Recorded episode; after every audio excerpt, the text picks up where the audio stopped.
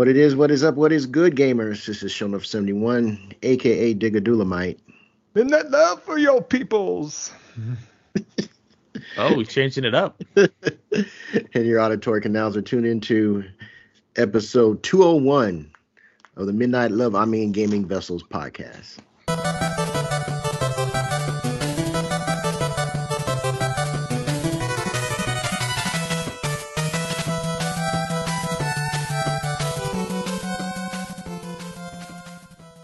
Course, I'm not in the digital studio alone. I've got my partners in crime with me. First on deck, it's Dez, aka the Bay Area Terror, aka the High Res Hater, aka the Cat Daddy, aka that gamer stepdaddy. What's going on, dude? Ah, uh, I, I don't know. I, I, thought I was on a different podcast for a minute there. Um, but I'm I'm doing okay. I'm doing okay. We'll talk about uh this uh, Midnight Love stuff uh, in our playlist, but uh, it's gonna be it's gonna be fun. It's gonna be epic. You, y'all stay tuned for that. But as always, I'm happy to be here um, with my with the rest of the Midnight Love crew. Um, so yeah, thanks for tuning in. Alrighty, alrighty, and of course, our show's a no go without Trader Joe, aka Jabroni Chief, aka aka Midnight Lover. Here's a midnight lover. Otherwise known as the food max of gaming. Who can maximize your gaming dollar? What's going on, man? Not much, man. Uh, just uh, hanging out on this uh, kind of drizzly, rainy ass Sunday and just getting some stuff done. Wish I had more time to play games, you know, but hey, c'est la vie. Don't we, don't we Yeah. all? Yep. Yeah, stop stop staying up till midnight. Midnight love. Oh, wait. all right. So, so all right. So with with with that uh, m- melodious uh, transition, we're going to move into our first topic on our docket. That being the playlist.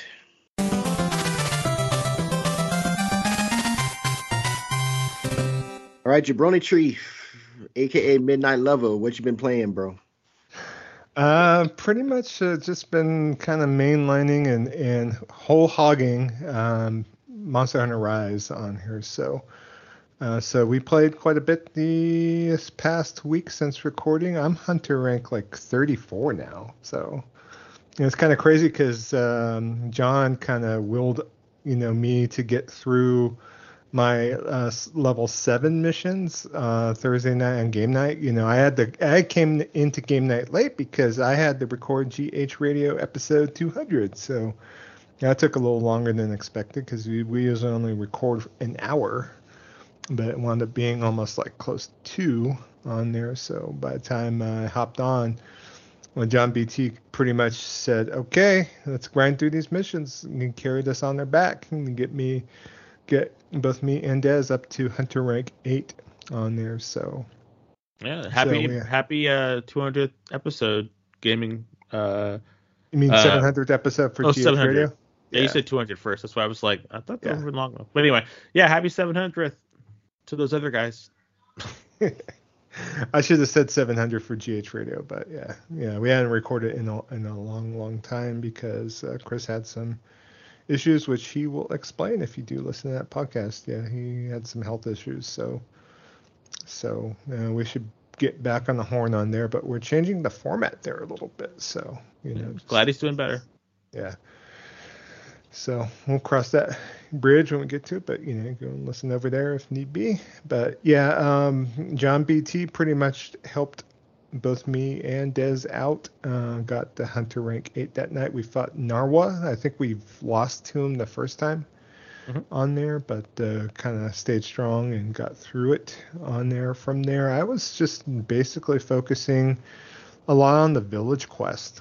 And so the village quest actually helped me to um, pu- push up in my hunter rank, even though those are considered as not high rank, but just standard missions on there. But you know, it's going and just clearing off all the missions, fighting a Tigrex, you know, fighting Diablos, and then um, there was this one last village mission you get once you clear the board, and it's basically an arena quest with a Magnamalo, uh, a um, Diablos, and I, it's the other one. That's uh, the Bazelgeuse. And I, I haven't fought Bazelgeuse. The, the Bazelgeuse. Yeah, I haven't fought the Bazelgeuse in Rise yet, so it's just kind of cool to open him up. But like me soloing that was kind of epic because it was a point I I fainted twice already in the mission, uh, and Bazelgeuse was my last monster, and basically I threw down the trap, but I got pushed away, so I wasn't able to trank, and so I had to grind down and finish that up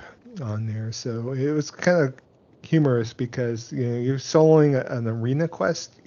That gate becomes like you know sometimes I could take a like a minute breather, you know, throw up the gate, you know, and then uh, obviously sharpen, you know, do what I need to do, kind of there. I actually used the Farcaster once to kind of do my thing there, but uh, um, I also when I came up to the uh, uh, level 30 gate, I did go ahead and I just fought the Kushala Daora um, solo, you know, basically with a bunch of randos online and kind of pushed through on there. You know, the first rando that joined me, I, I carded and then they bailed on me after I carded. but then I had, you know, um, a couple random Asians drop in and, and, another player if need be. And, you know, as Desmond could attest, you know, there's a, a plethora of Asian players on Monster Hunter Rise on yeah, PlayStation. Yeah, they be coming through though. I'm like, thank you, yeah. Asian players. Y'all are yes. no joke.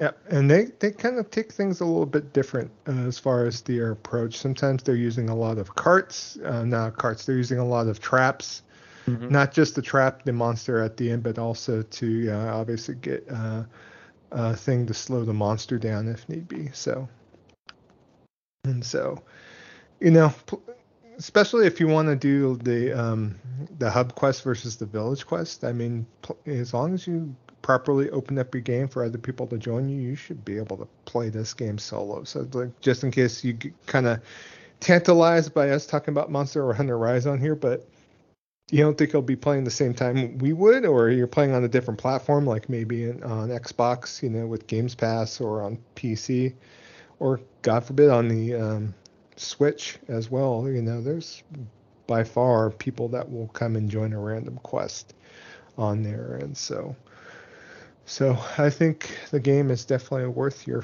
I've, I've gotten more than forty bucks worth of enjoyment. Oh yeah. So far, you know. So even double dipping, you know, you, you gotta think, oh, I don't want to double dip. I played this game. Blah, blah, blah. Mm, you know, like we attest to episodes previous. It's like it was just really cool to play this in better fidelity on a system with an adequate controller and online chat on there. And I don't want to be dunking on the Switch, but you know, they know what's up. They know what's up. Yeah. Like the Twitch be the Switch, but they know what's up. Yeah. You know, on and there, so. it's just fabulous to do that. Yeah. So, uh, any other? Cause since we'll go round robin, since we all played Rise this week, uh, what was your overall Rise experience this week, Des? Uh, well, uh, like I said, or sorry, like Joe was saying, we definitely uh, cut our teeth when in uh, uh, Monster Hunter Rise. We have just been pretty much into this into this game. We're pretty much, you know, running it, getting it through, and and enjoying it. Like I'm I'm super enjoying it. Um, and yeah, like I said before, it's so much better to play it on on the um on the PS5. It's just it's just like a totally different game, and I I absolutely adore it, and would love uh to see a new version of it. Um, well, I guess we are going to be getting a new version of it when um uh Sunbreak comes out. So that's going to be amazing. But to talk about Midnight Lover, uh, oh yeah, were, we yeah, were we playing... happened to, the last quest we ran last yeah. night was this Nargacuga quest, and I didn't know what it's it was alluding to in the description. Yeah, it's an event quest. Yeah, uh, talk about Sonic... something about Shadow or something like that. I thought it was maybe associated possibly with uh, Shadow the Hedgehog, possibly. Uh, yeah. Reading the description, but then we get into the mission and we had a theme song playing in the background, which none of us had heard before. So, yeah, and we thought that the actual chorus said "Midnight Love," So because it's that- Nargacuga. I thought it was Midnight Love because of Nargacuga, and, and she's the you know like a the kitty cat, you know, who's like super like who's all black and she's you know super crazy and angry and stuff. So I thought they're saying like she was the Midnight Love and and you had to kill her and stuff like that. She was a killer and all this stuff. But no, it was Live and Learn. It's from I looked it up and posted it in our group chat, and it's from uh, Sonic Adventures 2. So that's the song, and I think it's really kind of cool that a lot of the uh, the the Sonic uh, collaboration that Capcom or the Sega the, the Cap the Capcom and Sega collaboration is really kind of cool because they bring up all those old songs. So so um, it's been really fun doing that. Although I think the the the the stuff you get from it is kind of weird. Like I'm I don't know if I'm gonna wear the Sonic outfit. Uh, did you guys run it again after I left and get your and get your uh, Sonic stuff? No, I, got the the basically the shorts and the and the uh, shoes to still get on the set. So and it Oh, literally it literally looks like just like if, if like some sh- scrub was like dressing up as Sonic for Halloween or something like that. That was what Ah. it yeah, looks like. So, but uh, we definitely need to run it again if you two are interested. You know. yeah. Overpowered Nargacuga. Yeah, that. Nargacuga was crazy. I was like, damn, this is just taking so many hits. Like Yeah. we were we were like like body shot after body shot. We're like, she is not going down. I I was very like surprised at how how aggressive and how uh many hit points Oh, that yeah. she had. I was like, damn. I got so a five, I five, I got a 500 point hit off of her, and usually if we're playing just normal high rank, man, that that Nargacuga would have given up after yeah. probably a s two two of the runs we did. you know, yeah so- it was crazy. But uh but it was a fun little it was a fun little uh uh fun little hunt. Uh and i've definitely like joe said uh, i'm definitely getting my money's worth out of monster hunter rise. And if you have not played it i think you are really you're sorely missing out on a on a grade a quality game. It's just it's just fantastic. Super fantastic. Uh so Kev, yeah kev. so- yeah, what's what's your overall impressions of Rise this week? So it's saying live and learn, not Yeah. midnight love. Learn, yes. Oh. It sounds. It doesn't sound like live and learn. It sounds like midnight love. That's a- And I don't know if they if if they did it. If Sega basically said we can't have it say midnight love because we're Sega and that just don't fly with us. But no, that's that's midnight love. So It sounds like I, I tell you, it sounds like midnight love to me. I, I mean, you know, that's that that's like the Mama Say Mama Sama Mapu saw of gaming. You know, yes, like, yes, one hundred percent. Like I don't get it, but sure, you know. Well, you know, that saying uh something I'm not gonna stop. It's I'm a, I'm a start. I'm a something I'm not gonna stop. It's not Mama say Mama Sa Mama Mapu Sa, which is what me and just about ninety percent of the black folks I know thought it was growing up. Michael was Yeah, we were like, all right, Michael, go stop, Michael. All right, cool. But uh, yeah, um, I didn't get a chance to play as much as you guys did. Uh, I've been working on uh, some stuff here at the house, and uh, so that's eaten into a whole lot of my game time. Uh, so I really don't have too much to say on uh, Monster Hunter Rise. I think the when we played it Thursday was, I think one of the only time that I played it that week. No, wait, I did play it like Monday, I think briefly, and then again on Thursday. So I haven't really been on uh, quite as much. Uh, I'm working on a little side hustle, side project. I finally got off the ground and putting uh, a whole lot of my uh, extra time into that. But uh, yeah, um, I thought I I would have bet my bottom dollar that that lyric was Midnight Love. So mhm. that's probably what I'm going to keep on calling it. If you Oh yeah, if, if Yeah. we can if if we can say Mama say Mama saw, then we got to call that Ma- Midnight Love. yeah, that's what it is from now on. Yeah. I want to play that game. Like I, I want that game to like be remastered or something. Like I want to play that. You heard it, That's... Sega. Bring it out. uh, the band's called Crush Forty, I guess. Uh, but yep. the band basically just kind of it was uh, created by a, one of the composers at Sega, I guess, that wanted to start doing some uh, hard rock. And they uh, did the song "Open Your Heart," which I remember from Sonic Adventure One mm-hmm. on there, but uh, you know, and they did some other music as well. So yeah. So let's talk about the other game we all played uh, together.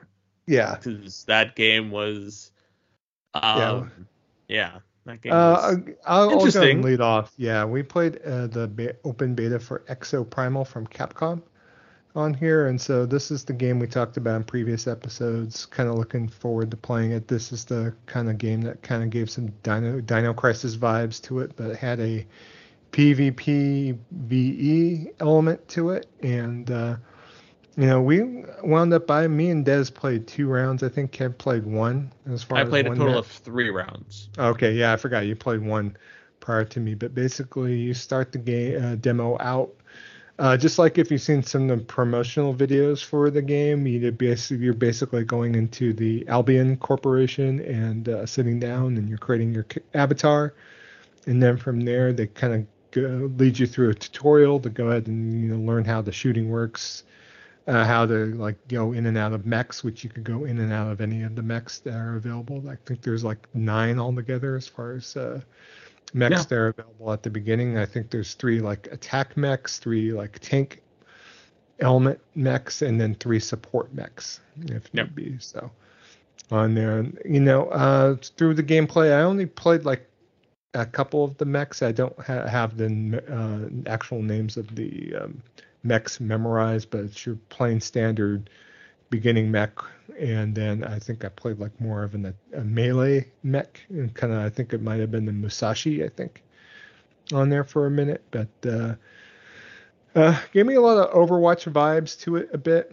You know, pretty much you're just being kind of shoehorned, and you're in a, like on a on a uh, like conveyor belt, basically going from one encounter to the next with these dinosaurs, and it sucks because of the fact that the way that the promotional videos look, it's like you're like just basically free forming through an you know, an actual like level and fighting these dinos off. When in fact you're basically just okay, get to this next point, and then the dinos spawn, and then they push you to this next point, and you're in a kind of a competition with the other players to you know accomplish the um, end of the mission uh, within a certain amount of time, and then at the end, based on you know the timing that you took, whatnot, is that you're in a PvP situation and dinos are running around, and you're also able to grab a, a dino power up, which you're able to go as a dinosaur onto their area and attack them during the match as well while they're trying to get to their goals in the end. So it kind of has some elements of Gambit from Destiny 2 on there. And, you know, I, I didn't mind what I played. I know both Dez and Kev could probably attest to their disdain for this game, but my biggest issue with it is if it was free to play, it's something I would probably dabble with a little bit more. It is on Games Pass, but they are wanting $60 for this, and it basically smacks of a free to play game. It's like it reminds me Mabdac into something like Overwatch or something of that nature, and it just basically is screaming out to be as a you know cosmetic driven free to play title on there. And i think they got a good meat on this. They got a good frame for this but i wish it was pve all the way because if it was pve all the way with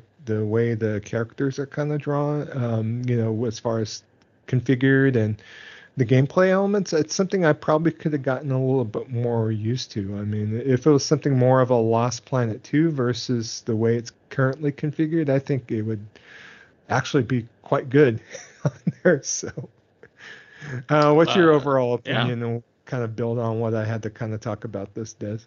Um, I think you're right. Um, I can see a little shreds of of good in it, very thin. You know, paper paper thin, mache. very very very very. Don't want to say paper thin treads, but but uh, it can be fine hairs. No, it's just it's just not a type of game that that I play personally. You know, I don't play games where you where you have to like I don't play um, hero shooters. I don't play games where you're competing with other people. I don't find those games fun. Um, uh, I don't. That's why this game is really not for me. I thought I thought the. It looks like, and I just realized it. Um, it uses the same engine as Monster Hunter, so the character models of the people look like people from Monster Hunter. So that was very interesting, because uh, when you create your character, um, it looked a lot like Monster Hunter, and I was thinking, okay, you know, I can, I, I, I can, I can see that. Um, it's the same engine. I can see that. Okay. Um, I thought the mech designs were really cool. Um, I thought how the mechs move was okay. I, I really thought that the having you know the the the triggers all of your moves for the most part are on the uh the shoulder buttons and the triggers um so remembering which button does which is kind of is kind of you know you got to get there.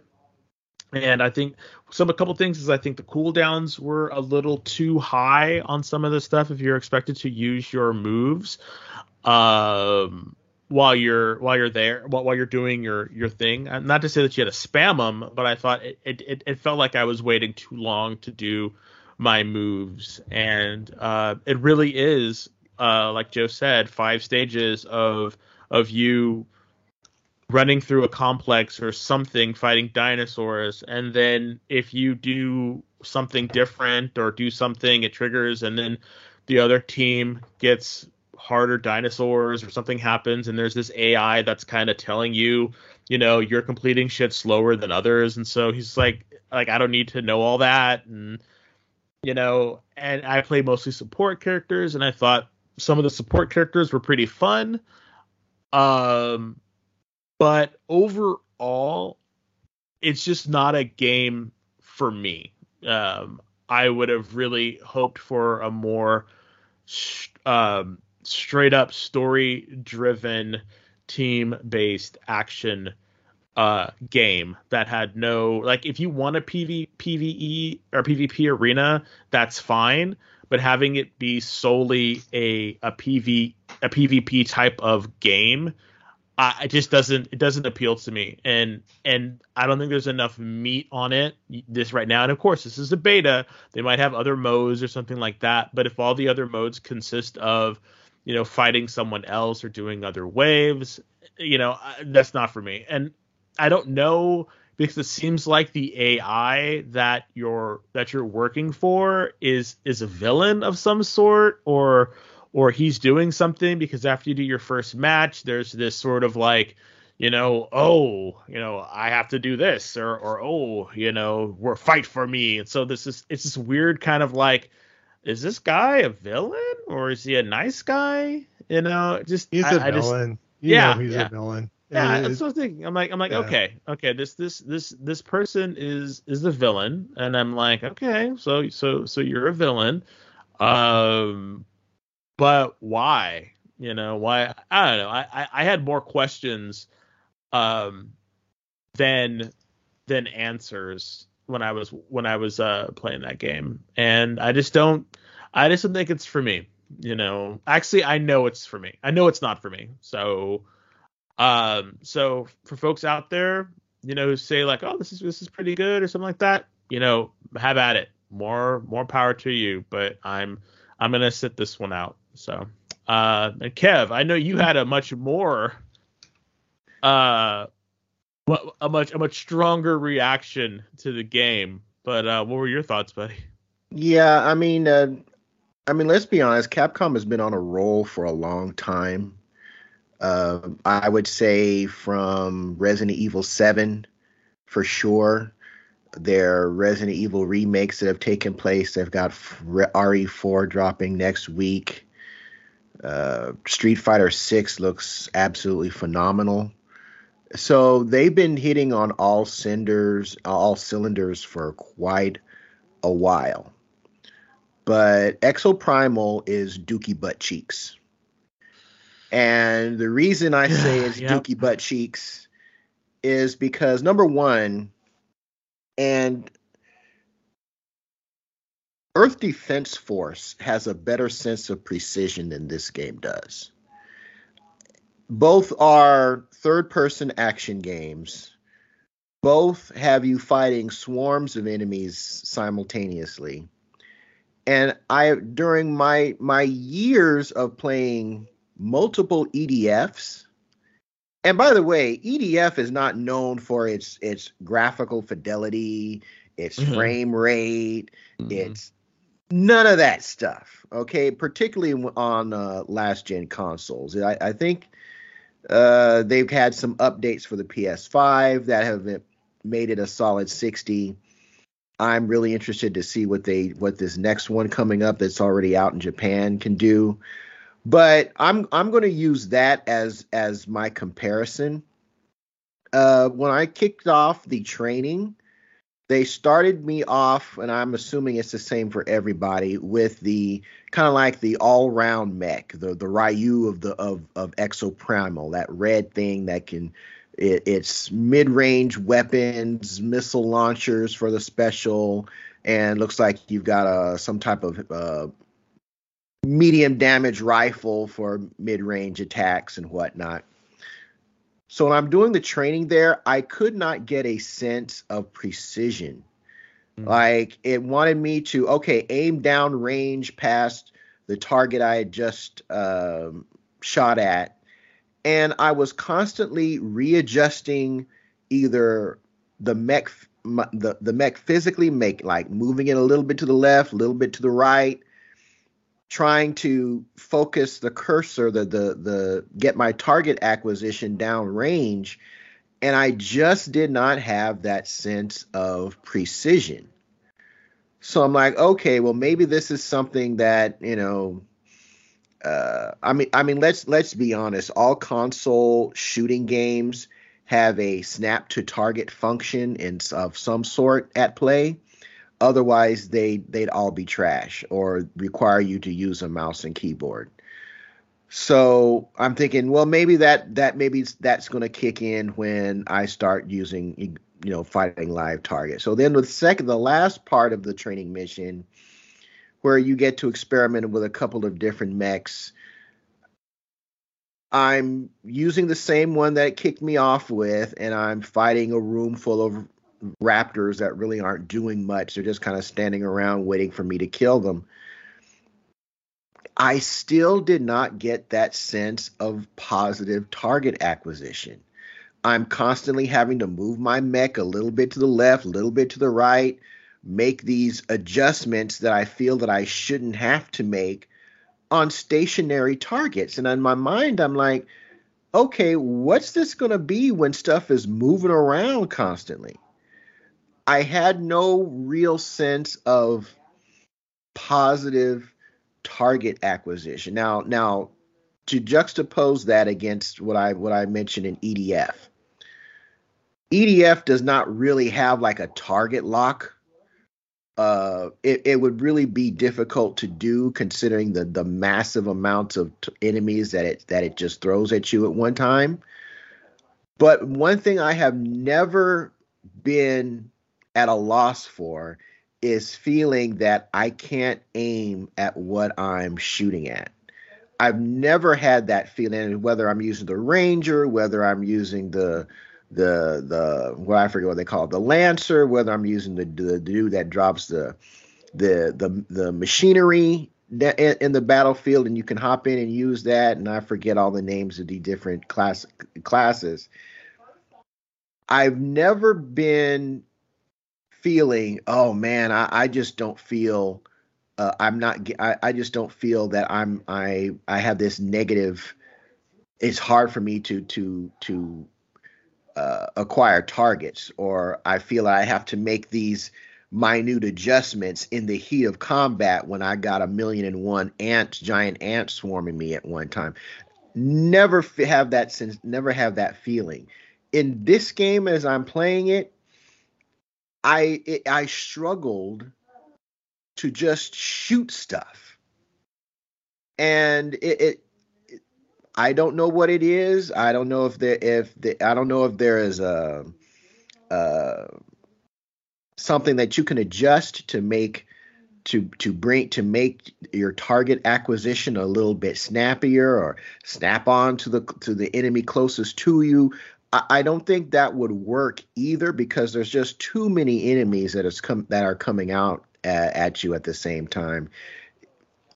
I just felt that I just did not get a positive sensation in the ranged uh, combat. Now I also tried the uh, the Bobobot, the the Rock'em Sock'em robot. I forget what they call. That's what it reminded me of. And the animations for that thing, even in the training, just were really really free to play-ish. I'm just gonna I'm just gonna say it that way. Not a whole lot of effort put into the animation. It's like he's drawing his fist back, and then the next frame he's punched. Not a whole lot of action in between. And I'm knocking around these uh, brain dead raptors in the training area, and I'm and I'm just looking at this. I'm like, this this just doesn't feel fun. It feels like I'm playing Overwatch with a little bit of Fortnite and and someone had dreams about Dino Crisis. And that's that that's really after playing that one match, I had I just have no desire to to to jump into this game ever. It, it's just in my opinion it's not good. I don't I don't even I'm not even going to say that it's not for me. I don't think it's a good game. Um and you know, hey, for those you know, one man's trash is another man's treasure in all things. So for those who are digging it or or find some positive things to say about it, hey, you know, like Des said, more power to you. I just don't think it's a good game because I have played games that have been considered not good i.e., Earth Defense Force. I think if you go and look at the Metacritic uh, for EDFs, they're probably not very high. But the one thing that they that I that they excel at is m- making you feel like you can actually handle this ma- these massive waves of ants and robots and giant walking frogs and all this other crap that it just hurls at you. Positive target acquisition, a, a sensation of actually doing damage to larger targets. I didn't get any of that from this game. Now, granted, I didn't really. I mean, like I think the the biggest target I faced was that uh, Triceratops on steroids that happened in the only match that I played. And it's just this massive Triceratops just kind of running around, running around the area. I'm shooting it. I see little blood spatter. I see numbers flying everywhere, but there's no real sense of impact that I'm doing to it. I'm not stunning it. I'm not it's just it, it's almost as if it's it's running around unaffected until it just keels over dead. Yeah. And I and I'm sorry, I need more in my gaming than that. And for folks that are into Overwatch and Fortnite, that's how those games operate and that ain't me. Uh, and on top of the the criticisms that I've had with regards to the gameplay that I just mentioned, I this game on top of it not being for me, it's just not good. So nah, this this is this is definitely Game Pass fodder or service fodder or it's definitely not worth no 60 bucks. you mm-hmm. know, in my in in in in my opinion, this you know, it's just not what's up. Yeah, it, it is not. And you know, like I said, Capcom's been on a roll with a, with just about all its other AAA franchises. They tried to do something different with Exoprimal, so I'll give them I'll give them a, uh, uh, some positive. I'll, I'll give them a golf clap for effort, but execution. This game, and you know, I asked you guys, you know, is which is the better game? You know, what is that? Extinction course of extinction, whatever they call it. That, Primal Extinction. Primal from, Extinction. Uh, Avalanche. Yeah, that was a game that is still in um, early access right now on Steam. It was on Games Pass for a minute, but the final 1.0 game uh, for that hasn't come out yet. So. Okay. And I think both of you said that you think that game is better than Exoprimal. Most definitely. Yeah. yeah. So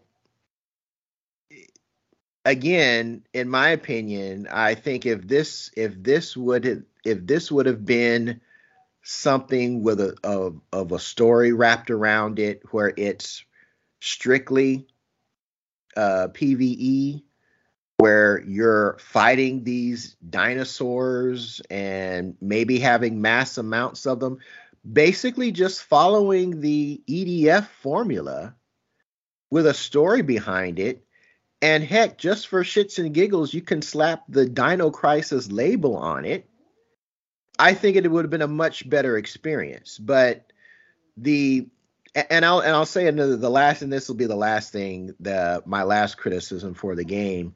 The PvP part again, I'm fighting enemies, I, you know, the other human controlled mechs, and all I see is these two frame actions. Like the uh the the um, at one point I switched to the one of the mechs that use a sword. And I'm just pulling my sword back and hitting it and hitting whatever I'm trying to hit. And I'm fighting another mech and we're just it just seems like we're just hitting random buttons to see what happens and is up, oh, you know, rock'em sock'em robots, no real um effort put into animation of actions, no sense of impact when we hit. In fact, I couldn't even, the only way I could tell I was being hit was the damage arrows that pop up around your mech when you when you are getting hit and the explosion animation that takes place after your your energy expires. And that to me that's just bad. It's it's bad. There's no sense of there's just no sense of anything. I'm just an avatar running around the screen just doing poorly animated animations. And that's that's that's just not that's just not how I roll. So uh, I think Exoprimal is like I said, Dookie butt cheeks, and I will be passing it. And even if it was on, even though it's on Game Pass now, or if it was on PlayStation Plus after what I played, uh, like I say all the time, you know, the game may be quote unquote free, but my time ain't free. And, and I got better things I could be playing than that. Well, again, one thing. I mean, it is a demo, but I don't think that they're going to be changing the game completely to to make up for all this stuff. I think that demo was basically just for stress test stress testing to see how it plays. So, um, I mean, I, I don't know. Like, I I, I just don't think that I'm gonna. This is one of those games that I'm gonna be following up on and being like, you know, oh, I got to see what's happening with Exoprimals. Just, I just don't think that's gonna happen, which is a shame. Which is a shame because because I think there's stuff there under under a lot of other crap. There's there there's a nugget of a really good idea, and and and that idea was for um, Dino Crisis, but they decided to go this route with it. So whatever. So who knows? Yeah, yeah, I know the mode that we played, Dino Survival, was the main mode of the game. So. Oh, that's sad. Ugh. Yeah, yeah. I mean, uh, that's holding out hope, Joe. I was holding out hope. I'm a, hope springs eternal, buddy. But if that's the main, the main event and main activity in the game, mm, nope. yeah, uh, Dino I'm Survival is is the main uh, focus of the game. Yeah. Mm-hmm. So. Oh well. But they're gonna have six game modes at launch on here. So. Um, so they got Dino, Dino Survival, um, and then they also have five other game modes. Let's see here: Dinosaur Coal, There's an additional game mode that sees squads hunting down one specific dinosaur, so you have to lure out your prey. Gotta hunt a bunch of smaller dinos to bring out a larger dino to take down, and I guess you're doing it in teams on there. So Yeah.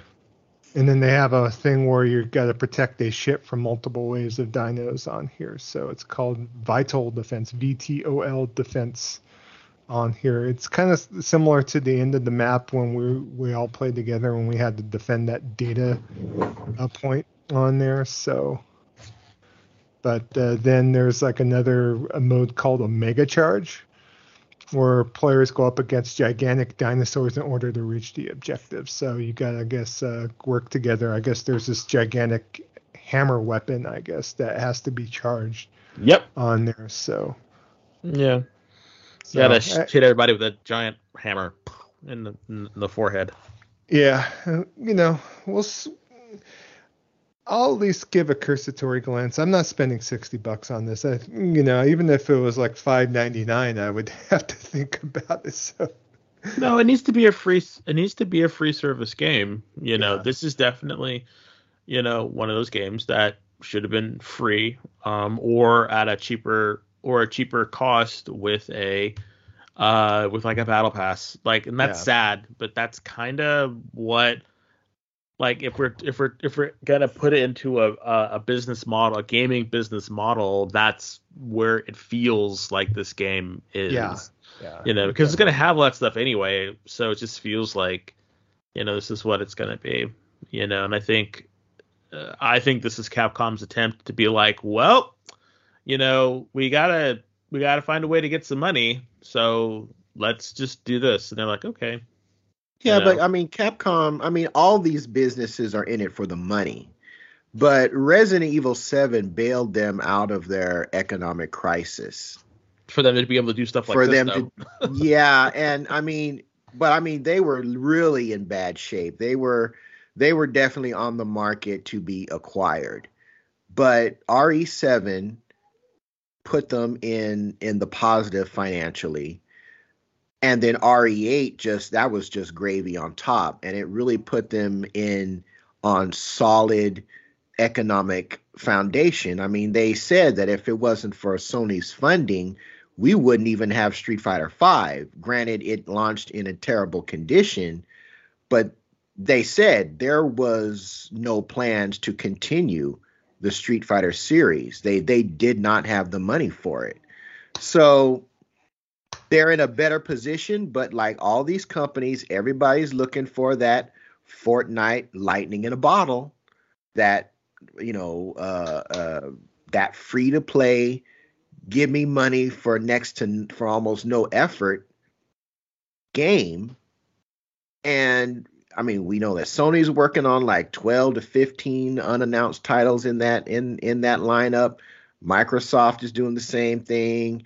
Um, it wouldn't surprise me if, if Nintendo has has some in the works. And not to mention that all the third parties doing this. So we're going to see more of this, unfortunately. But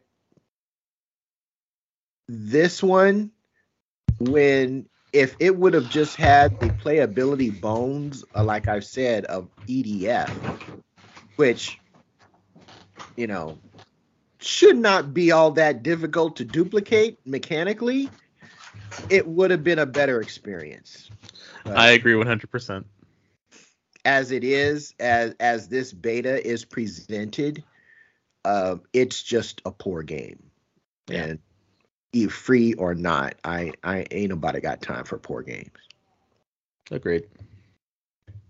All right, that's all I've been playing. Um, pretty much uh, just in my portion of the playlist. I do have Diablo 4 that I got an open beta key. You know, before I think we talked about is only available through KFC. You know, they're doing the popcorn chicken dance. It was know. not available only through P- KFC. You could you could pre-order the game and get it too. Stop that. Oh yeah, yeah. But if you wanted to check out the game and you didn't want to pre-order it through a service, um, you know, the only available way was to go ahead and, and digitally order a Double Down or some other nefarious like uh, KFC um, item de jour on their website. But I wound up I ordered the game through Amazon Germany, which gave me a code, and then I proceeded to cancel said pre-order Wow. so I could Mm. get uh, get the uh, code on there. But I have it downloaded, and I didn't want to queue up Friday after hearing all the woes. But I know our um, listener and f- mutual friend Christian was playing it both Friday and Saturday, so obviously. I was going to try to get into the queue before we recorded today to give my first impressions on it, but it's something I'll probably circle back and play a little bit tonight, and kind of look eager beaver to the open beta week, week uh, weekend coming up on here. So to check it out. From what everyone's saying, it seems like it's excellent. So I'll, I'll have more impressions next episode for sure. So on that, uh, Des, what else have you been playing besides Exo Primal and Monster Hunter?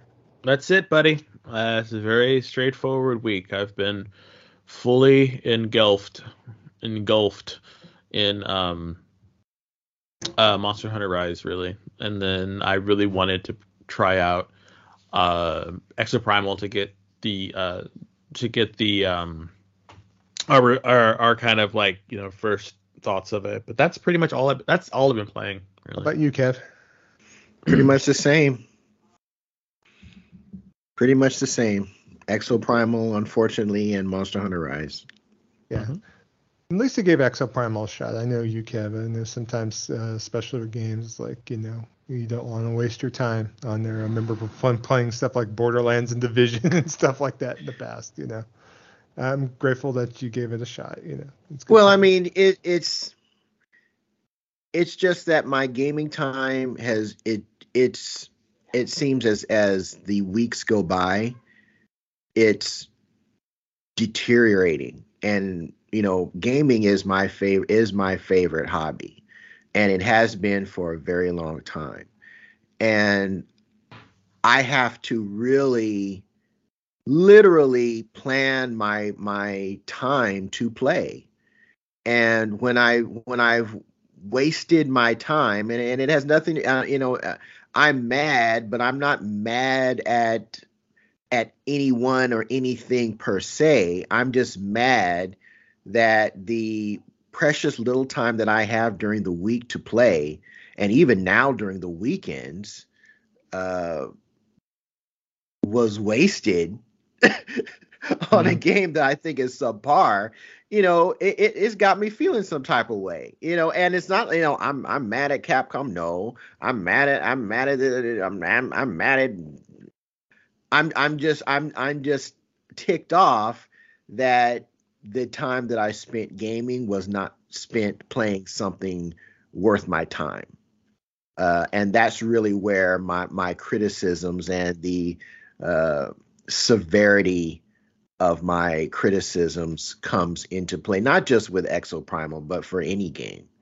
Um, you Yeah. know, it, it that, that's that's that's just where I'm at right now. And that's real. Alrighty. So, since that has been, uh, in general, our relatively short playlist, it's time to move on to the next phase of the show. Next topic on the docket, that being the main event.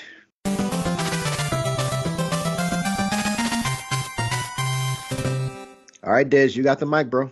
All righty. So for episode 201, uh, the main event was a question, and that question is: With the launch of Resident Evil 4 this week, what is your most anticipated remake arriving this year? If no remakes are on your radar, what game games would would be a great candidate for a remake or remaster? Because let's face it, folks, they'll they're coming. You know, they will they're coming and and they'll be there. Uh, some of the remakes and remasters on the horizon, uh, in no particular order of how we like them or anything or or, or anything like that, is um, uh, Resident Evil 4, Advance Wars 1 and 2, uh, sorry, 1 plus 2, Reboot Camp, uh, Baten, Baten Kaitos 1 and 2, Silent Hill 2, Dragon Quest 3 HD 2D Remake, Gothic, Final Fantasy VII Rebirth, We Love Katamari, Layers of Fear. That's two separate games, by the way. Not We Love Katamari, Layers of Fear. It's two separate games. Uh, Risk of Rain returns, Lollipop Chainsaw, and Samba de Amigo. Uh, so um, I'll start off with one of our uh, new listeners and uh, members of the Discord. Uh, Goonie says, uh, looking forward to the next chapter of Final Fantasy VII Remake. I'm curious to see the direction they take with the party leaving Midgar, and I'm excited to visit Golden Saucer again. Um, yeah, I think I know that Kev, you really, really loved uh, Final Fantasy, the, the last Final Fantasy VII, the first part of it. Uh, what are your thoughts about uh, the new chapter?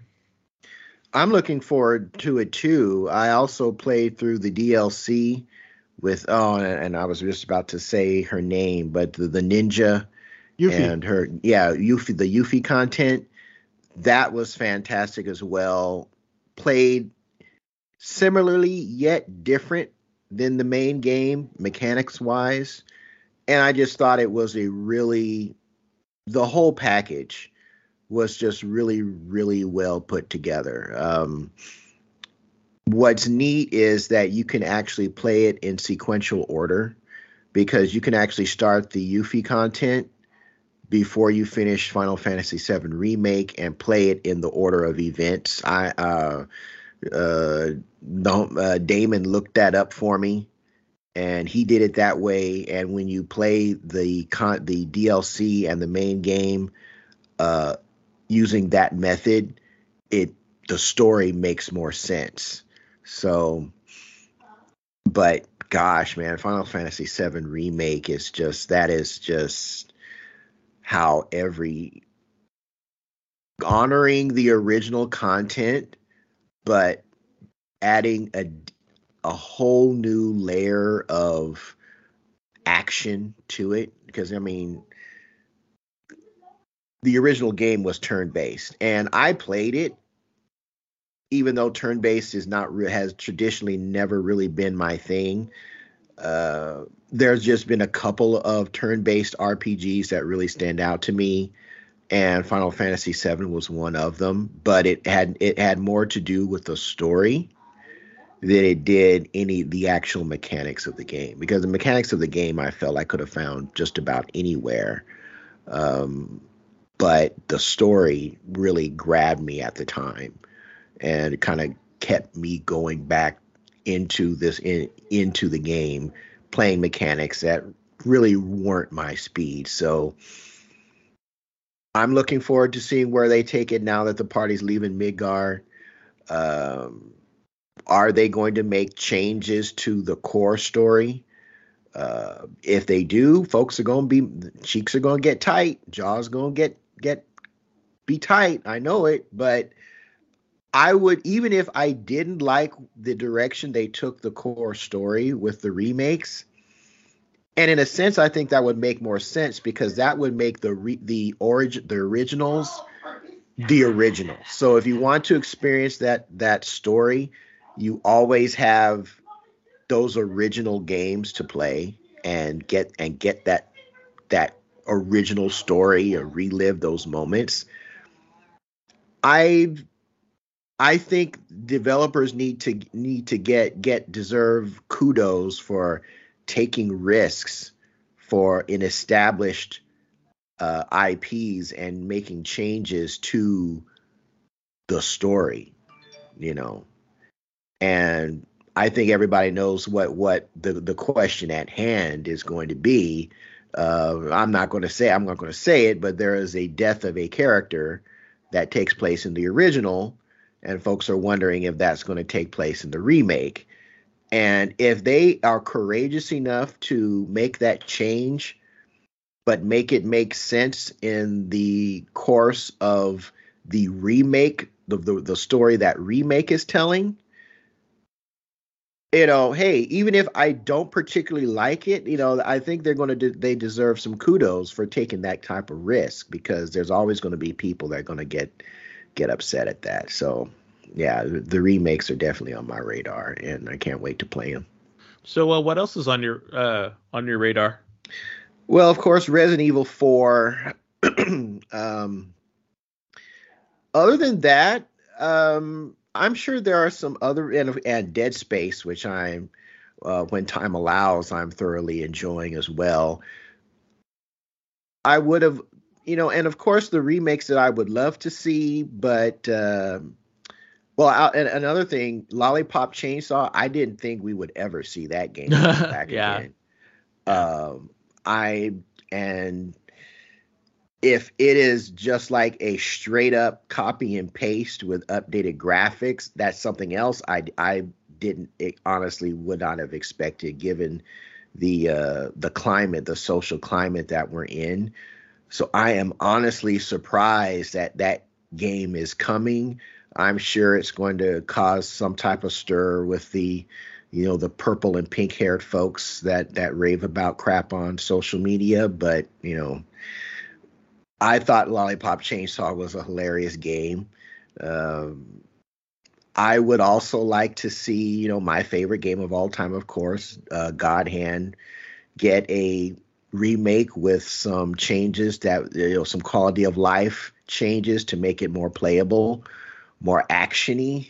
Yes, please. Um, would definitely love to see that. Only if they could do what Lollipop Chainsaw apparently is doing and maintaining its wackiness and its, uh, uh, shall we say, non politically correct storyline. Uh, that that would be absolutely fantastic. Um, and I would like to see a remake of Maximo as well as the uh, Onimusha series, particularly the first. What was it? The first three, first. Because I think there was one where the main character was this blue horn dude. I didn't like that one all that much. I mean, it was okay, but the first three, uh, I I had a lot of fun with. So if yeah, could, what the third one had Jean Reno in there, and Yeah. the fourth one was called Dawn of Dreams. But Capcom, for whatever reason, they decided to crank up the difficulty for the U.S. version for some stupid reason, and when it came out here, it was just like impossibly hard. Mm, uh, from everyone what everyone was saying, and they says stated that they, I think they did because they were fearful of trade-ins and people you know taking the game back and you know selling the game after completing it. You know, so mhm. So yeah, I would like to see see those games make a return. Cool. I mean, that's and that's what we that's those are some of the games that I like to see as well.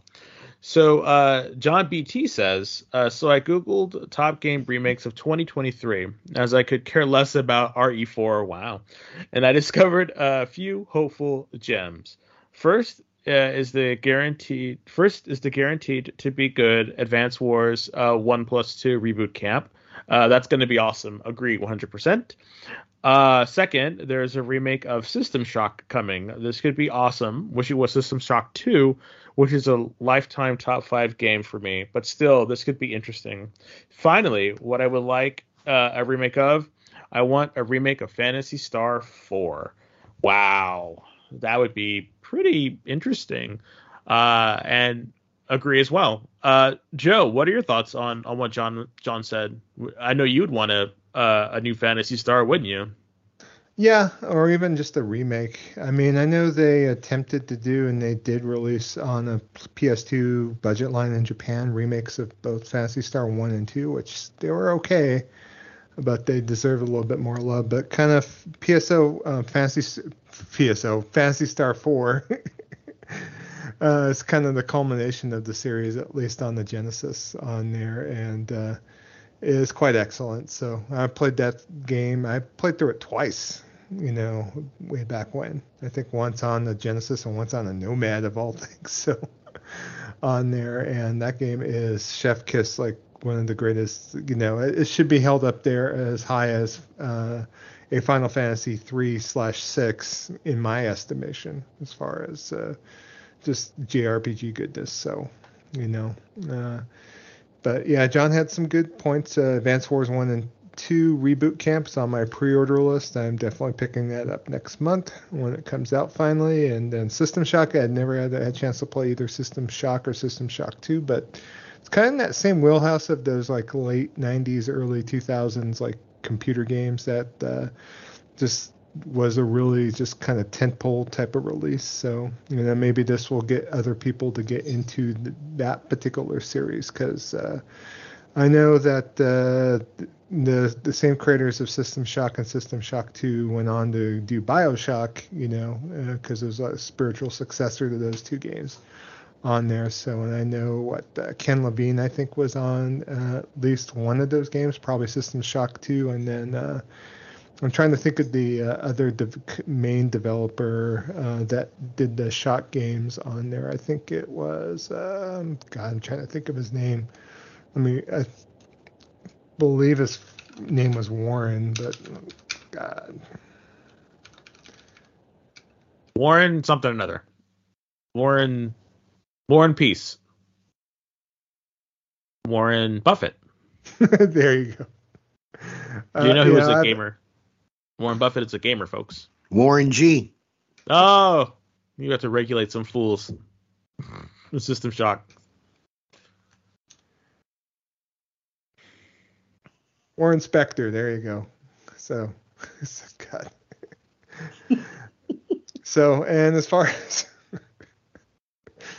I, I, guess I might as well, since I'm speaking Q of as far as my games, I would like to see remade if need be, or um, remastered at least. And uh, you know, if you know me, I've I've kind of preached like the guy from the on the mount as far as asking for uh, some sort of arcade racer to come back. And if I had my choice of arcade racer to come back, I would want a new Ridge Racer. So I think Namco needs to get on it you know, they could bring back Ace Combat. They could bring back Ridge Racer. And in my opinion, they need to, you know, give me the full tilt. Nitrous boost, uh, drifting up the up there, here, there, and everywhere. They kind of culminated with uh, Ridge Racer 6 on the 360, and then the Ridge Racers on the PSP. That you know, they have they have something to go to. They have years and years of racing goodness for that particular series, and they're just kind of letting it rot in the vine a bit. So it's unfortunate.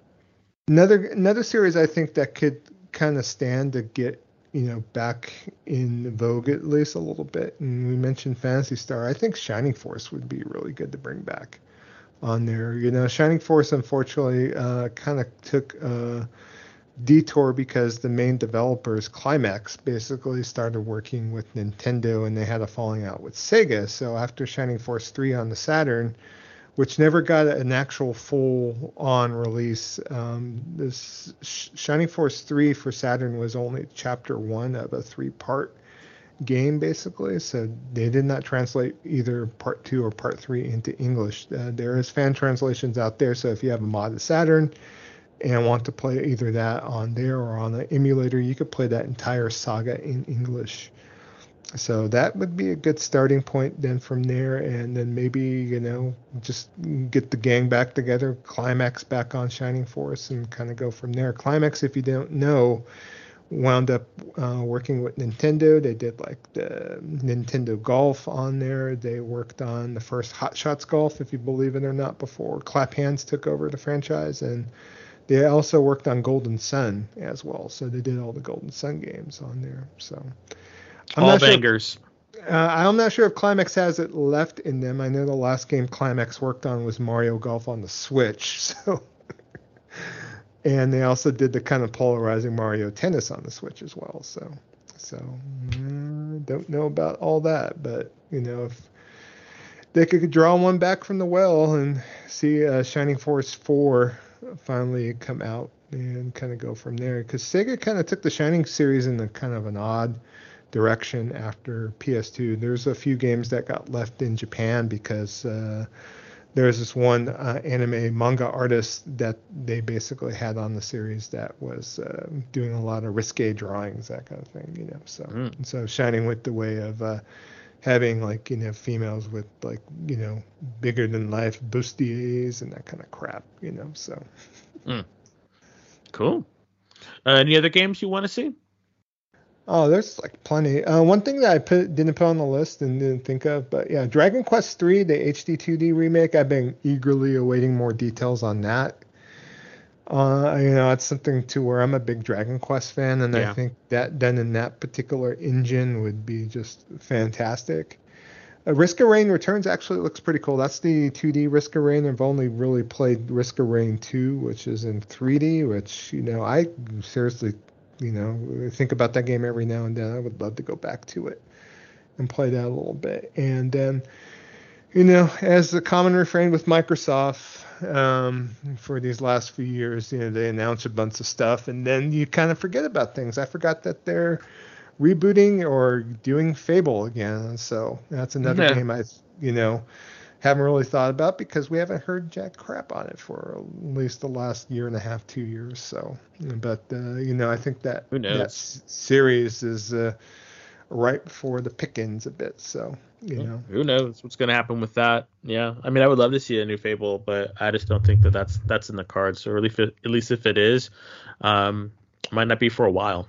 Yeah, and who um, knows? They probably test marketed to death and that kind of thing, yep. you know. So, so, hate to say it, but you know, after you know, I wish the Kinect never existed, you know, because once Microsoft went after that Wii dollar, everything kind of fell by the wayside. So, yeah.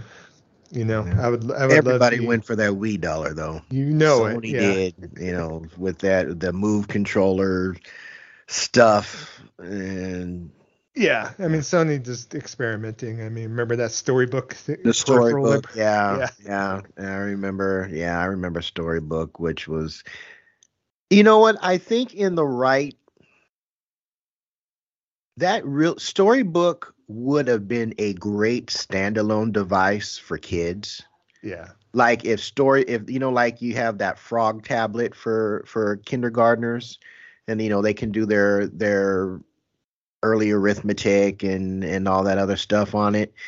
If Storybook could have been separated from the PlayStation and executed as a low cost standalone device that either had the pages as the display screen or could somehow uh, on well uh, be plugged into a, a full size display and let a child interact with it that way, I think it would have been a much better device. But tying it into PlayStation, I think, was a, a big mistake. And I don't think it really. I never used the device, so I really can't say how well or or unwell it worked. But I think it would have been much better as a standalone, apart from PlayStation device. Yeah, uh, I have one last one. I'll kick it back over to Dez. Is that Capcom needs to do a new Breath of Fire for God's sake? Yes. Do it. Bring it. It's, it's not. It's not built for for uh, mobile. Bring it to consoles. Yeah. I, I mean, it. if if Konami can bring back Suikoden, at least I would love to see them uh, at least give it a shot. You know. Yep you know, Dragon's Quarter, for all intensive purposes, kind of killed the franchise. But you know, Dragon's Quarter is actually a good game too. It's not so, bad. It wasn't yeah. bad. It's just yeah. they went into a different direction. It didn't work. It's fine. It's it's that the stink of that game is is long gone. You know, and you can do something. We'll welcome you back if you're listening. we'll welcome you back. Yeah. So, uh, Will D says, uh, "Give me dot dot dot Defender." he wants a Defender remake game okay. I mean, I could see that little high res, high res, super graphics, you know, defender game. I could see it. You know, I'd play that.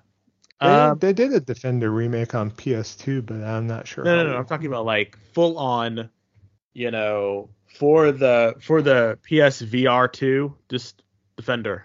There you go.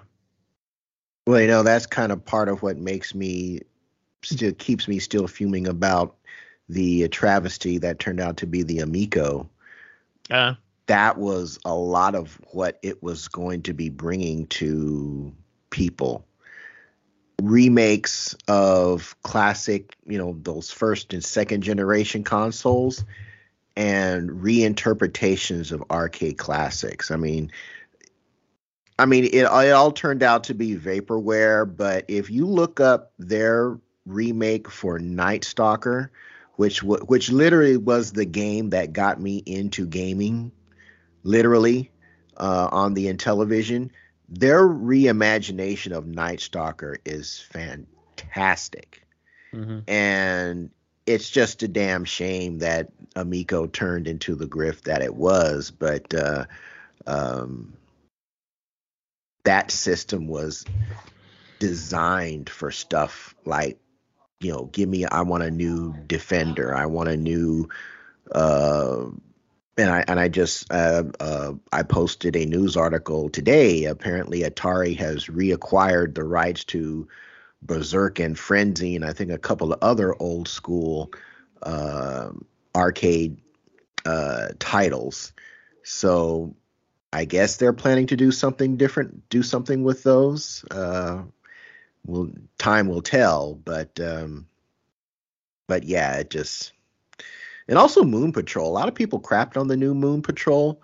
Uh, had it, and it did look like a mobile game, but I think they added enough ingenuity to it. The developers did uh, that make that makes it very that makes it very interesting. So I, I just just just just you know sad panda face for the for the grift that was Amico. Mm. All righty. So for me, um, I have to say definitely wanting Advanced Wars one plus two uh, reboot camp. I think that's going to be a fantastic you know uh, game. It'll get me playing my um, my Switch again post haste. Same thing with Baten Kaitos one and two. I played the first one, and I don't know. There was something about that game that I think was ahead of its time, and I think with the cards and the fighting and the, I think I think that game fell on deaf ears and deaf deaf eyes because people didn't or blind eyes because people didn't know what to think of that game. Um, so much so that I got a second one, but part of me wants to try that try that those those two game again those two games again um to see exactly what's what's happening with it.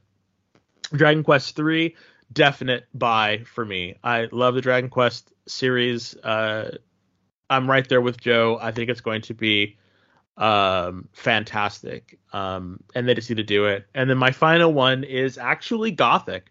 I never played uh, the first Gothic. I think I played a minute of the second Gothic, and I played a lot of the third Gothic. But I don't like. I, I, I saw some gameplay of of a um, when um when uh THQ Nordic got the rights for the game, they did a, a, a, a, like a year ago or a year and a half ago, maybe even two years ago at this time. They did a proof of concept of what the new a new Gothic would look like with with modern controls and modern uh, lighting and modern graphics and stuff, and it actually looked pretty good. Um, so if they're able to revamp it from the from the ground up and really kind of wash away a lot of the Eurojank from it. You know, um, I'm sure it's going to have a little bit of Eurojank in it. You know, you can't really clean it out 100%. You know, Bleach can only go so far, but um, I think it might be an interesting game, and I think I, I think I want to try that. Now, I really hope that it comes out for a reasonable price, um, but uh, who knows at this point. But definitely, uh, Gothic is, is one that I'm thinking about because I think I think it could be fun. I think it could be fun. The Gothic remake right now is retailing for sixty dollars. Oh my god! Why? Why? Nah, I'm gonna have to wait for a sale on that one. Unless it unless it just blows the doors. Like if it hits and it's just like amazing. But even still, it, it's a full remake. But yeah, it's a THQ Nordic joint. So I don't know. See, THQ Nordic, mm, I don't know, buddy. I don't know. But but here's to um, here's to hope, which brings eternal. So. um so uh thank you everybody for uh for chiming in on our uh, on our question we always love getting feedback uh from our folks um so as always if you have a question for us uh to and to ask you know our, our listeners you can either put them in the in the discord or you can just let us know and we can um, we can definitely ask it. Uh, that's what our vessel line is for.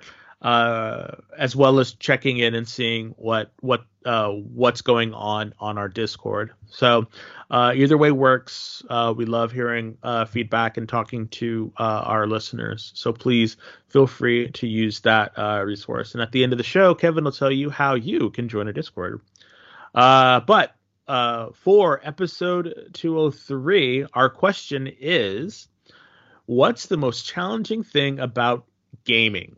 Is it finding the time to play? Are there just too many games? Um, or are you fearful that you know uh, Saint Phil will will do something, you know, and and and take all the games away? I don't know. the gaming rapture. Uh, let us know, and we'll talk about it in episode 203. And as always, you know what follows uh, the high res hater. It's the Jabroni Gaming News.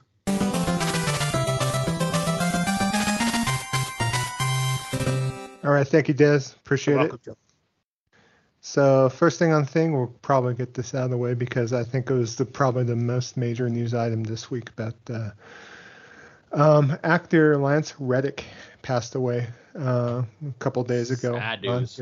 Yeah, so this is the voice actor for both uh, Zavala in uh, Destiny 1 and Destiny 2. Also, he played a character in Horizon series, um, Sylens on there. So, you know, he did pass away of natural causes, but both studios have, you know, obviously re, re you know, send out statements and that kind of thing. I know people were kind of hovering over Zavala over the weekend, at least at the tower on there. So I know he loved doing voice acting too, because you can kind of tell, especially during the pandemic, you know, they were showing him. I know I was watching some of his footage saying that he was like recording voice lines in his uh, closet on there. So, and you know, he's an actor too. Obviously, he's in like John Wick on there. I think he was also in The Wire on there, which I've never seen that series. Probably, I need to atone for that because I know everyone says that like that's like the greatest like you know series ever. So, but uh, just sad to see. Yeah, I'm kind of curious where things are going to go with the games that he was in, especially with Destiny 2. You know, whether they're going to do something with Zavala or get a new voice actor. But regardless of that, I mean, it's just I appreciate his work. I think he brought the a good element to his voice acting. You know, he was Zavala in my mind, at least. So on here, anything else you guys like to say for uh, the passing of Lance? He will be missed he was a fantastic Zavala, and just the amount, the sheer amount of uh, voices and characters that he uh, brought to life is is immeasurable, and it, it truly is a loss for uh, for voice actors for for video games. How about you, Kev? Yeah, pretty much the same. Um, I my wife and I used to watch The Wire, so I remember his ro- some of his roles in uh, those earlier seasons, and uh, you know, it's unfortunate.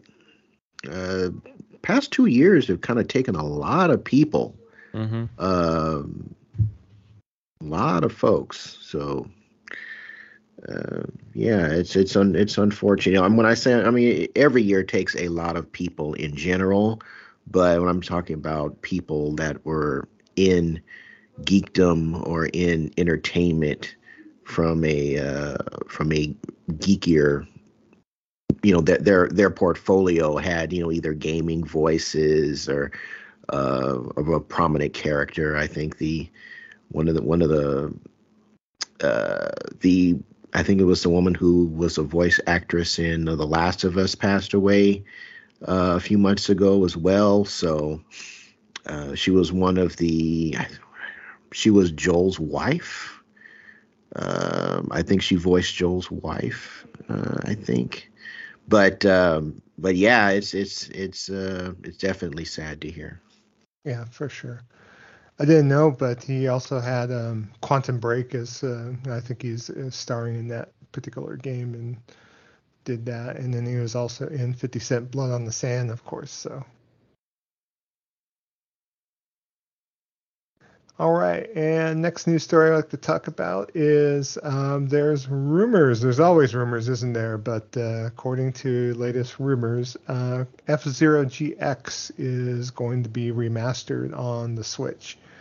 Uh, latest rumor is that it's this is a game that's currently in development at Next Level Games. Next Level, if you don't uh, remember, was the same developer that kind of that Nintendo bought that did the Re- Luigi's Mansion remake on there, and they've also worked on a few other uh, titles for Nintendo. But it seems like they're always digging into the remakes. So they did the recent Super Mario Strikers, that's on the Switch on there. They also developed Luigi's Mansion 3 as well. So and I think if they are working doing on an F Zero, F Zero is one of these series. You know, probably didn't mention our little, um, you know, main event question. That would have been another series that you know can't stand to you know make its way back. I just wish it was a new one. Like I don't need a remake of that one. I want I want them to push it forward, or maybe this remake is a is a way to test the waters to see if if, if it's viable. But at the same time, I think an F Zero uh, would be viable regardless because because it's such a beloved franchise. So, like I get it, you know, they money is money is king, but still, like I would rather them just just spend that resources on a on a fantastic newer one. Yeah, I don't know because I know um, the same ya- Toka Shiro Nagoshi, the guy that worked on the Yakuza series, he was the one that rebooted F Zero. Then he was the one that created uh, F Zero GX, and so he kind of took the game in, in a different, definite, different direction than the F Zero X that was on the N64, and uh, obviously from the original F Zero on the SNES. And so, you know, it's going to take someone with vision to, to, you know, instead of just picking up from where the GameCube version of F Zero left off, but to kind of pick up the ball and roll with it and kind of have a vision for it, you know, and just, uh, I next level does a great job. So maybe if they do a good remaster in this particular instance, maybe they can do a new uh, edition in the series. I think would be a great thing on here. But I think there Nintendo's been well long due to bring F Zero back in some form or fashion. So, any thoughts, kid? Yeah, I will be I played F. I think the last F Zero I played was on the SNES. Um, I think there was there one on the Wii. Uh, there was not one on the Wii. No. Or well, there was on it was on the GameCube, wasn't it? Correct. Yeah, this okay. the one that they're remastering. So. Okay. Yeah, the last time I played F Zero was on the SNES. Uh, when Wipeout dropped on the original PlayStation, I never really thought about F Zero to be to be quite honest. Uh, so it'll be interesting to see what they come up with. I've sure. I've always I've kind of I've come close to picking up a Luigi's Mansion, uh, the Luigi's Mansion games, but I never, for whatever reason, never followed through with it. So they're pretty good. Mm, I've heard that they are. Good deal. We'll have to see if that comes to fruition or if it gets announced. That's, that's crossing those fingers. Let's here's hoping. But uh, now, as far as the next news story, this is something I hope doesn't come to fruition. So there is a new Sony PlayStation NFT patent on mm. here. So a new newly published patent patent shows that SIE, Sony Interactive Entertainment, has been exploring ways that could use NFTs and blockchain technology in games. So they filed this last year and they published it on Thursday, but their patent is entitled NFT Framework for Transferring and Using Digital Assets Between Game Platforms. So, so uh, the uh, quote unquote on this is as recognized where within in some applications such as computer video games an nft might represent an artwork or an asset in the game such as a character or weapon or other game asset but current systems are technologically inadequate for the owner to use the asset across different games and platforms. Accordingly as further recognized where Herein, the functionality of the game may be enhanced by enabling gamers or other spectators to exclusively use the asset and trans- possibly transfers its rights to others via NFT. So I will not go on to further read this, but basically they're talking about basically transferring over NFT abilities like certain unique assets in games to be used in other games on here. So say for instance, example says like uh, rewarding the first person to beat a, a, new boss in a game a right to use 100 damage weapons in other games per your new nft to be able to transfer over rights from this nft to other games on the platform so. So to me it's all big a big shit sandwich in my opinion so you know. I don't know if this comes and it's a great gameplay loop that's one thing but I'm thinking this is a big nothing burger. Any of you two gentlemen like to chime in? So. Horrible. Yep. Horrible. Just miss me with all that. I don't care. It's horrible. Stop it. Especially with the blockchain stuff. I mean, come yep. on. Get out of here with that crap. You know, there's so, so, so much uh, ecological damage that's being created from all this blockchain business. So. Greedy. Mm-hmm. You know, Square Enix does have a uh, NFT game in development that's talking about a bunch of different art assets. Um, I know Sega announced that Yu Suzuki's working on a Virtua Fighter NFT. Mm. Just give me a new Virtua Fighter for God's sake. I don't need this business in dealing with this crap. I mean, I know, uh, you know, our good friend, uh, you know, the developer of Dead or Alive. Uh, is working on an NFT title as well. So so annoying. Can someone explain to me what the uh, what the environmental impact of an NFT is when it's a digital product? Well, especially with blockchain. Blockchain is this thing is especially because they're doing all the mining as far as having these computers stored in a warehouse, and you know, obviously taking you know that's whole other thing. That's like cryptocurrency and that kind of thing. So, so I mean, but we got computers anyway. So are do they require special server blades or something that need to be harnessed, be harvested? I think it's the amount of uh the, I mean, the amount of energy to do it, as well as like you know getting hot and, and stuff like that. Uh, again, I don't know fully. I'm not an NFT person. I do not begin to understand. I do not care to understand. I just don't want it. Yeah, it's. I mean, I, I I think it's a bad idea as well. But I think sometimes just because we don't like something, we it's bad for the environment. You know, that's why you know Dodge isn't making their Hemis anymore because you know, the, well, you know, the government wants to, you know, apparently thinks a V8 is the end of the world. So I think sometimes we we slap this so just because we already think it's a crap idea, and I think NFTs are in general a crap idea, and then we just say, uh, and, and on top of it, it's bad for the environment. And I'm thinking to myself, okay, but it's a digital product. How is it? It doesn't have a package. It's not it's not something that somebody opens up and throws the the container into a garbage can that goes into a landfill or out in the ocean and chokes a sea turtle. How is it bad for the environment? I mean, we can just I don't know, it's just something we can just say that's a trash idea and just kind of and we don't need to add yeah, um, basically blockchain is a process where all cryptocurrencies including bitcoin ethereum bitcoin cash and litecoin are secured via blockchain networks on here. So their accuracy is consistently being verified by a huge amount of computing power on here. So yeah, so block you know Yeah, Amazon takes up a huge amount of computing power, processing a whole bunch of deliveries, but I don't hear nobody say that that's bad. Uh, anyway, uh, maybe this is turning into a, a bigger a, a bigger in discussion than it needs to be. It's just I just find it odd that you know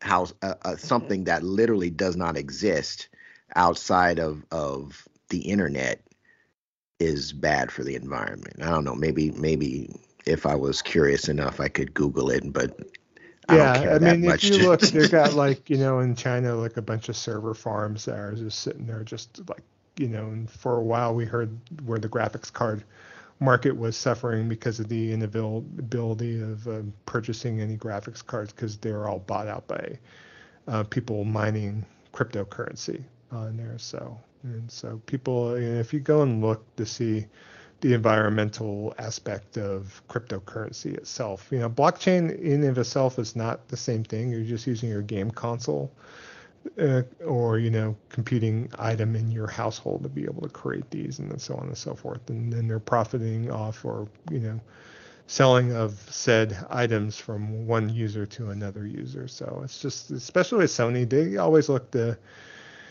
see what they could do, create patents, and see if they could, you know, come up with an idea that could possibly be beneficial. You know, I know some people would like to say be more open-minded towards NFTs and, and blockchain technology, and if I see something where it's not going to harm the environment, you know, take the whole argument out of it. And be actual a good gameplay idea, then maybe it's something we could cross that bridge when they get to it. But until then, uh, I don't know. It just seems like a big ado about nothing. So, all right. And next news story, we're going to kind of talk about mm, got more of the definition as far as the PlayStation Plus games, uh, as far as an extra and premium for March on there. So we talked about it during the PlayStation um, event a few weeks ago. They announced a few games on there, but they kind of um, gave more of an idea as far as what else is being brought out. So for the extra tier, you got uh, Uncharted Legacy of Thieves collection, Chia, um, and then also uh, Tom Clancy's Rainbow Six Extraction, Ghostwire Tokyo, Life is Strange True Colors, Immortals Fenyx Rising, Life is Strange 2, Dragon Ball Z, uh, Kakarot, your favorite game, and Street Fighter V Champion Edition, Untitled Goose Game, Final Fantasy Type 0 HD, which is kind of an unheralded title, and then Rage 2, Neo, The World Ends With You, and Haven. And for your premiums tier, you got three classics, and that includes Ridge Racer Type 4, Ape Academy 2, and Syphon Filter Dark Mirror from the PSP. So on there, so uh, they're not bringing the thunder with the premium tier for whatever reason. So it just seems like it's always been like that, and the classics are few and far between. So that's the only criticism on that for me, at least. You know, I think what have have we all like? I know you said you canceled or going to cancel your premium tier, right, Kev? No, I mean as as long as I can keep getting it uh at the discount, I'll I'll hold on to it. But Yeah, I think no. John BT was the one that said he canceled Yeah. the premium. So, sorry. yeah, but I think the the uh the extra tier is really where the action is. Yeah. And those are those are all quite meaty games, I think, to have on the service. So, and then, any comments from you, Des? No. None for me. None for you. Okay. Well, you might have a comment about this. They did reveal the next game for April, and this got revealed by the publisher of said game. But this game called Meet Your Maker is going to be coming to PlayStation Plus on day one on here. So they made this announcement themselves on here. So it's scheduled to also be released for PC, Xbox Series X and S, and Xbox One on the same date. This is being published by and developed by Behaviour Interactive, which is known for the uh, game Dead by Daylight on here. But uh, Meet Your Maker is set in a sci fi world, and players are tasked with harvesting a precious resource known as Genmat on here. So there's a lot of like, um, you know, like, I'm trying to think of uh, the genre type on here, like. Uh, attack, eating, eating stuff. No, um, no. What's the game like PixelJunk Monster Monsters? That's the um, Roguelike or I Ro- don't know. not roguelike. I don't know why I'm struggling here. Apologize here. Uh, where I can eat people. I'm trying to understand, Joe. I'm trying to get your. I'm trying to get into the mind of into the mind of um Jabroni. The, the, Jabroni Mind. It's scary, but I try to get into Jabroni Mind. Tower Defense. There you go. It's a tower defense game. Okay. Uh, tower defense games can be fun. Yeah, I've so enjoyed you're, them. you're you're basically you are doing outpost defense and then raiding. So players build outposts and decorate them with hazards, traps, and other dangers for other enemy players. So that screams tower defense to me. Yeah. So the goal is to build your outpost in such a way that uh, means other players can't reach the center and claim the stash without being defeated. So players who build challenging or enjoyable bases can receive commendations from players who attempt the outpost on here. So once live, the player can then re- redefine their outpost based on how other players approach their creation. So, so you're basically going in this game and uh, are basically making your base, and you're infiltrating other player-made bases and and basically trying to extract loot without passing away and without dying on here. So the rating portion of the game can be played solo or in a co-op situation. So it looks like seems like Sony always picks these like certain games that kind of are out of the usual norm for their PlayStation Plus free games on here, and they've kind of hit gold with some games like Rocket League, but other games like uh, you know, it just seems like so so hit and miss, more on the miss side on there. You remember that like uh, Fortnite battle game that kind of looked like Dynasty Warriors a bit, where you're sitting there Ugh. brawling? Mhm. Got it Oh, or um, God, what's that other game like First Crack, First Class Trouble? That was kind of like Among Us a bit. I mean, again, like Kevin has said multiple times, they are trying to strike the bottle. You know, they're trying to get that bottle. You know, so this is this is it. You know, It's the gaming equi- the gaming industry equivalent to trying to win the lottery. yeah. That's re- in my mind. That's that's what I equate it to. Because so they they're going in knowing that the overwhelming majority of these games are not going to be successful, but the rewards when you hit are so big that all these companies keep spending uh, R&D in, in in trying to get a title like that out. So it, it's it's it's like you know winning the trying to win the lottery, going to Vegas with your rent money and hoping to come back a millionaire.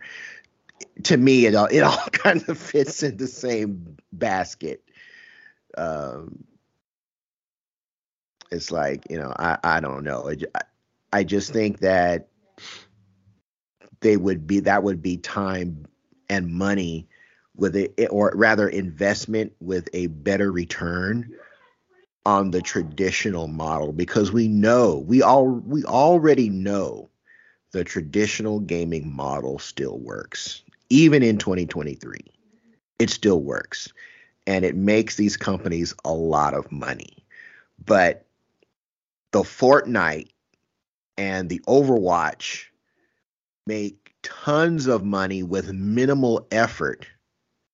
And I'm saying minimal effort not that it, that that this was that that it's it's not hard to make a game like that but i mean really when you look and i've said it before fortnite is like a social media marketing tool in and of itself. I mean hey i i want to play as the next you know We've got we've got uh, Goku as a playable character. We've got you know the Captain Crunch. We just we got this new Captain Crunch cereal coming out, and he's dressed in the new colors of the new cereal. It's it's like, and I I predict that Fortnite is going to be a game where people will not only go to play, but go to see what's trending socially. Because that's to me, just as someone who you know that to me is like kryptonite is to superman but just what i see from standing outside that that's just what i'm seeing. Every time a new movie comes out oh hey th- you play this character in fortnite.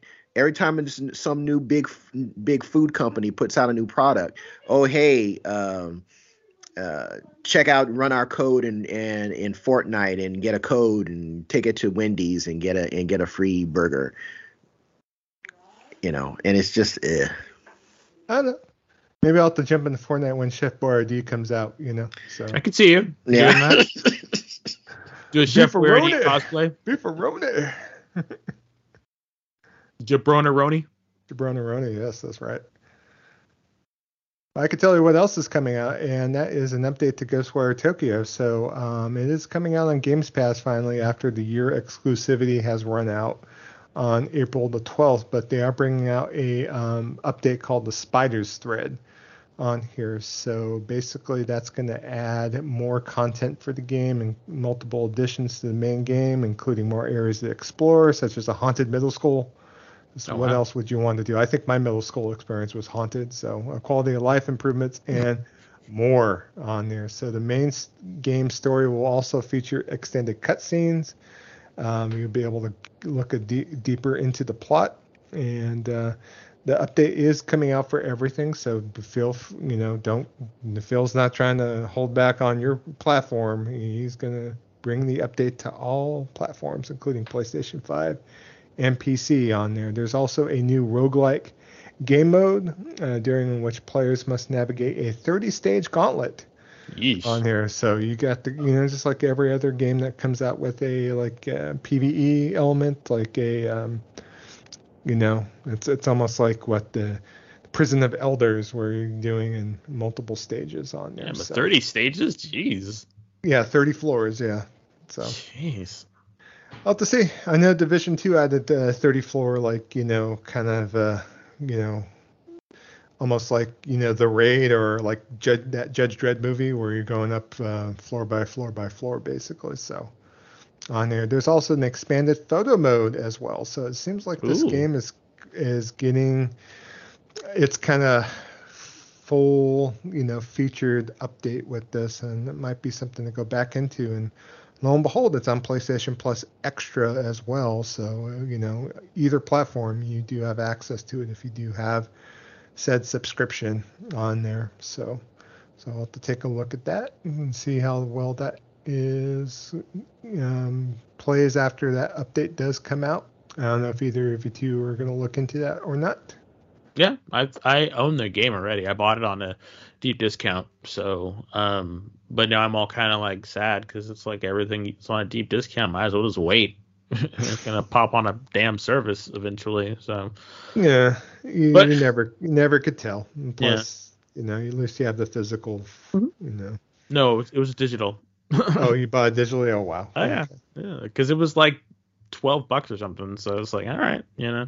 So, uh, but yeah, I, I think anything that's uh, you know, this is free, right? It's free, yeah. Yeah, free. yeah, bring it on. Let's do this. You know, I I, I think anything that's going to extend the the gameplay, uh, the life of a game is great as long as it's, especially since it's free. Like you can't really balk it free. So yeah, Yeah. Speaking of free, uh, there was another update too to another game, and to celebrate its fifth anniversary, Far Cry 5 was updated this week to run at 60 frames a second on both PlayStation 5 and Xbox Series consoles on here. So it's another game on my backlog. I think we played it a little bit, but kind of passed on it after a while. I don't know if this is incentive enough to go back. I know for you, Kev, hell no, from remembering your impressions of this. But I'm uh, done with Far Cry. I'm t- I'm done with the Far Cry series in general. I think.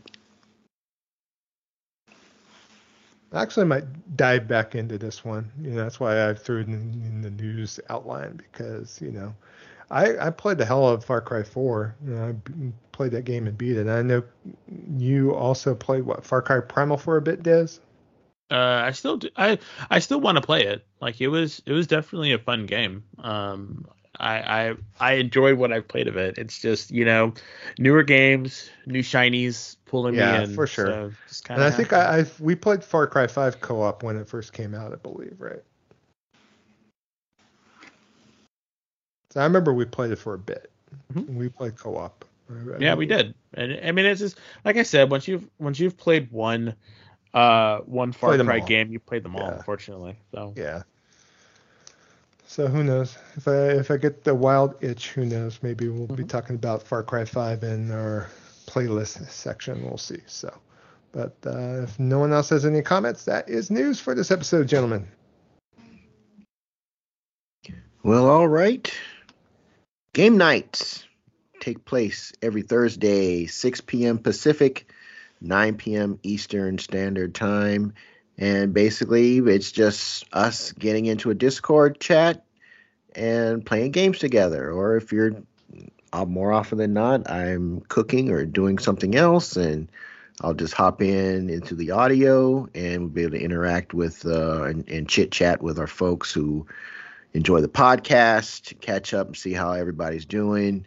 And uh, the ultimate idea of just being able to play games together, but even even more than that, it's just you know just just hanging out with with the community and uh, catching up with them. So if you if that sounds like something you'd like to do, and you like what we're doing here on the podcast, uh, hit us up on Twitter at Gaming Vessels, G A M I N G V E S S E L S. Go to our Twitter page, tap the Discord link, and you're in our Discord. There's no Patreon to join, no uh, babies to promise uh, promise us, no uh, you know blood samples to submit. Just be a decent person that loves talking about games, and uh, if that basically fits you, then you're going to have a great time in what we're trying to build over on our Discord. So, again, go to Gaming Vessels Twitter page, tap the link there, and you're in. So, big thank yous to John BT, Goonie, and Will D for their submissions to our main event this week.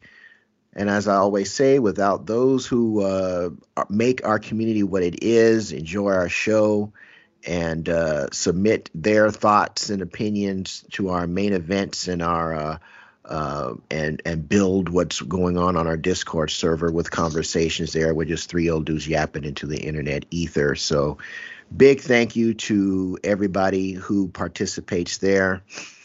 And a big thank you to our listeners who have been rocking out with us and, and enjoying our, you know, now 200 plus, going wow. on 200 plus episodes of Gaming Vessels. Big thank yous there. So, that said, this is going to bring episode 201 to a close.